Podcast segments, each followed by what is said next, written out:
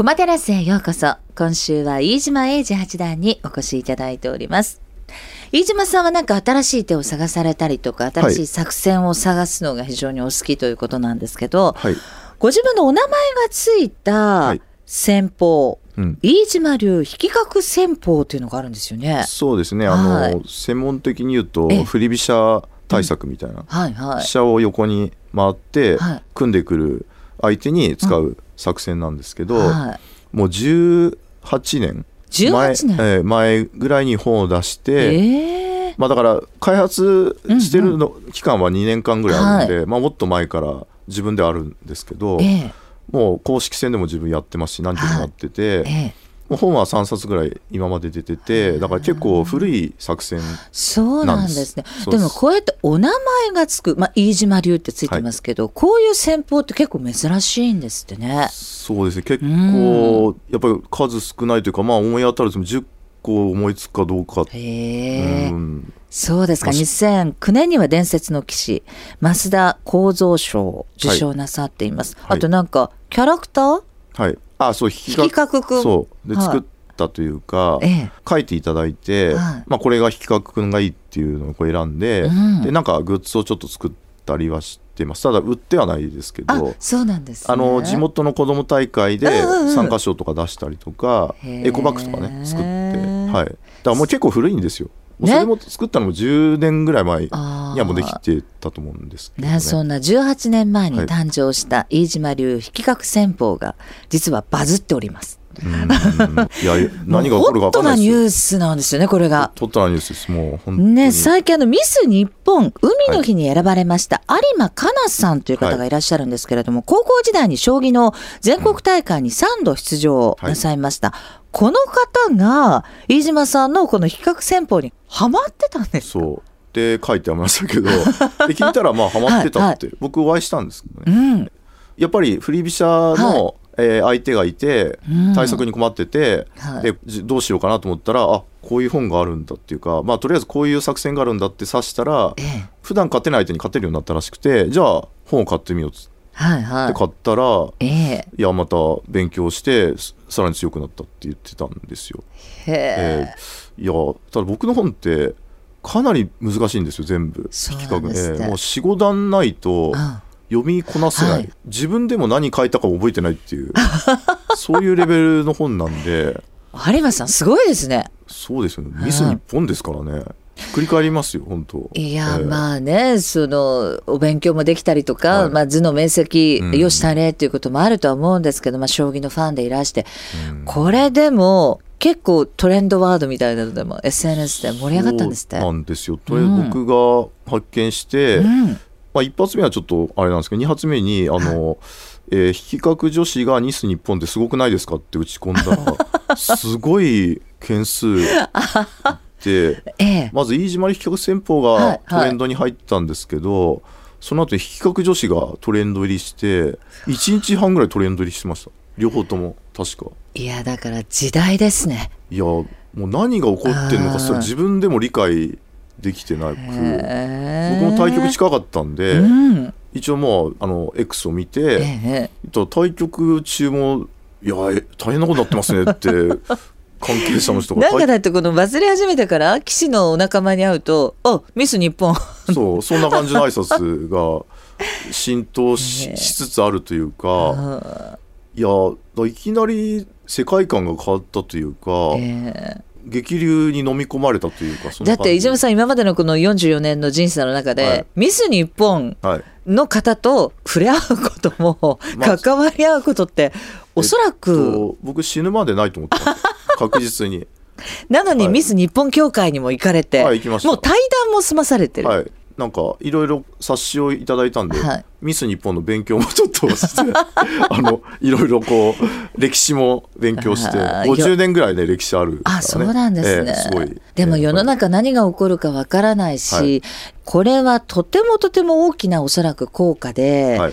ミス日本の方がねそうやって飯島さんの,、あの先方のことをおっしゃったことによって、一般の方にミス日本ファンの方とかねそそうういう方たちに「そうですえ何将棋面白いの?」あみたいな。そうなんですよね、はい。まずまあ、あの僕の飯島の引き戦法にハマってたって書いていただいたんで、僕の戦法がまず知名度がアップしたっていうのはい。い,、んですけどあとやっぱりその比較女子って僕はワードやったんで、まあ、多分あの比較女子が増えてくれればと言うんですけどやっぱ僕にとっては将棋女子も増えてほしいんでいや本当にそうですね。あの今はね将棋人口やっぱ藤井さん効果で多いんですけど、うんうんはいやっぱりねあの女性の将棋人口はやっぱり少ないんですよね。そのえっ、ー、と指す将棋、はい、女性人気が少なくて、はい、やっぱりその大会とか将棋大会とか、えー、あとまあまあ、道場とか、まあ、ネットでもいいんですけど、はい、あの将棋を指す女性が増えて、えー、くれればなと思ってます。そうですね、はい、その辺にいい影響を及ぼすとね、はい、すごく嬉しいですよね。えー、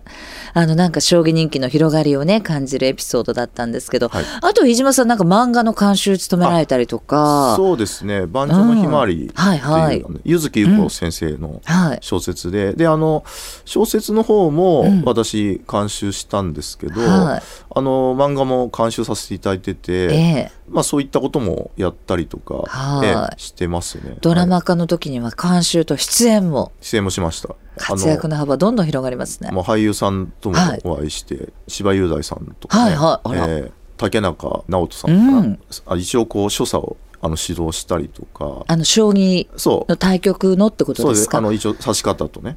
はい。あの一応こう雰囲気とか、はいちょうどコロナ前だから、うん、2019年だったんでいやちょうどよかったと思います。えー、そうですねタイミング的なものもあります、ね、そう。まああのやっぱりこう運がいいというか、うん、あのもうねドラマの監修とかもやらせていただくこともね、あの、はい、かなり珍しくなっちゃう可能性あるんで、えー、宝くじが当たった感じだと僕は思ってますよ。だって僕何もやってないんですから。本当になんか来てる感じがね、そう。来てる感じがありますよね。棚ぼたっていうか、うん、僕は今回何にもやってなくて、はい、昔書いた本がバズったっていう。バズって、えーしかも7年ぐらい前かな、はいはい、もう全然僕が書いたことすら覚えてなかったぐらいの あの本だったんですけど、えー、まさかのねトレンド入りというか、うん、ねまあ、世の中やっぱりいろいろあるんだなっていや本当にそうですね。で、どことどこがどういうふうにつながっていくかっていうのも、うん、まああの令和の時代ならではの面白さ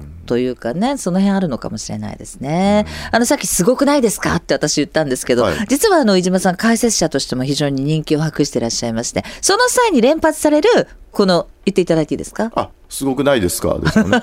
すいません、はい、ご本人にあえてやっぱり リアルにねあのリスナーの皆さんに聞いていただきたくて、はい、このフレーズと段位からすご八？あそうそうそうそうこの意味をもうお持ちということです、ね、すごくないですか？八段から来たんだと思うんですけど、うんうん、はい、はい、でも将棋もあの中継とかニコ動っていうんですか？ニコニコ動画的な、アベマとかね。そうですよね、はいはいはい、そういうものが充実したことでやっぱり大きな変化あったんじゃないですか？だからあの今のスゴハッチも、アベマさんで解説の時に、はい、ニックネームがそのネット界隈で勝手に作られてたっていう感じがあったんで、はい、まあなんか僕は結構そういうそういうのいいいいなと思って受け入れちゃうパターンがあって、うんはいでそれがねなんかこう、うん、やっぱり自分のニックネームがついた方がまあいいじゃないですか。そういう、ね、えー、あの飯島英二っていう名前ありますけど、うんうん。はい、やっぱりなんかこう自分のこうちょっと短い名前があった方が親しみもあるし、うん、うん、いやまあすごくないですかっていうことあんまなかったような記憶はするんですけどね。ただ気が付かないうちに言ってる可能性あありますからね。藤井さんの解説とかの時に。なるほど。藤井さんの手がすごい手が多いじゃないですか。だからやっぱすごくないですかとか言っちゃってたかもしれないですけど、もう僕必死に解説して覚えてないですあんまり。えー、でもそれがなんかこう親しみやすいっていうか、うん、やっぱり将棋を知らない人たちからすると中継見たりとかね解説聞くのってちょっとハードル高いと思うんです。でもそこですごくないですか？とかって普段使ってるような、ね、あのフレーズが出てくると。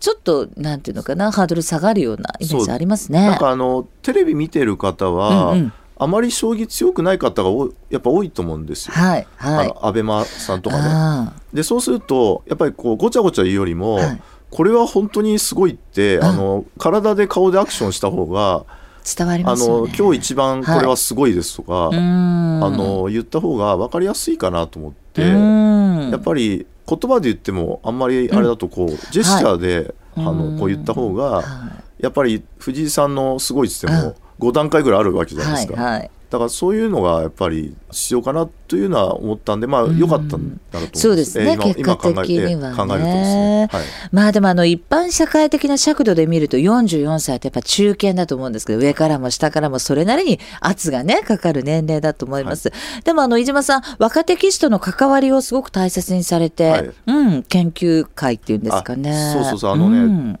若手に教えてもらってますね、結構奨励会三段とかもええ。結構多いですね、へえ。ええ。あとまあ若手あの、まあ、言っていくと近藤誠也七段とか、八代航七段とかあの、まあ、結構もう20代。うん。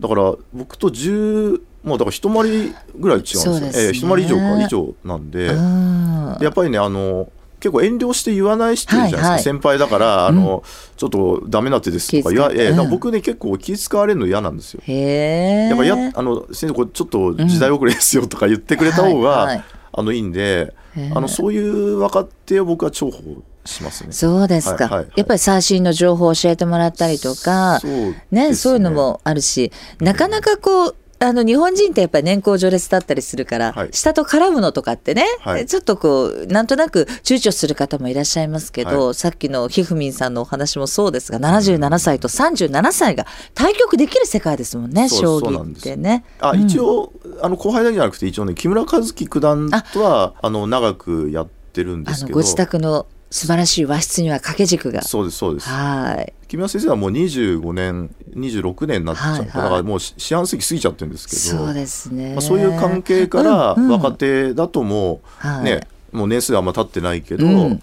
やっぱりこう最新の技術もそうですね。教えてもらって、だから多分24年経って、うん。僕多分二十歳で棋士になった時に、はい。もう多分この年までやってないと思ってましたもん普通に、そうなんですか？ええもう多分40行く前に終わるか44ぐらいで引退ってことですか？ええ、ちょうど44ぐらいで引退しちゃってもおかしくないなと思ってたんです本当に、へえええまず八段になることはないと思ってましたそうなんですね。ええええほ本当に。うわそれがキャリアハイですからね。不思議ですよね。あうん。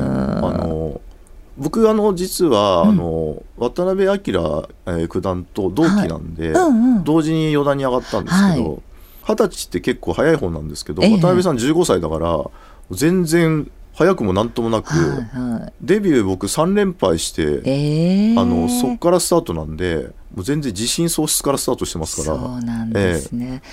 いやーでもちょっとお話伺ってると人生何が起こるかわからないし、はい。なんかまあ継続は力なりっていうところもあるのかもしれないですけれどもね。ますますのご活躍が非常に楽しみです、さあこの後はお待ちかねあのコーナーです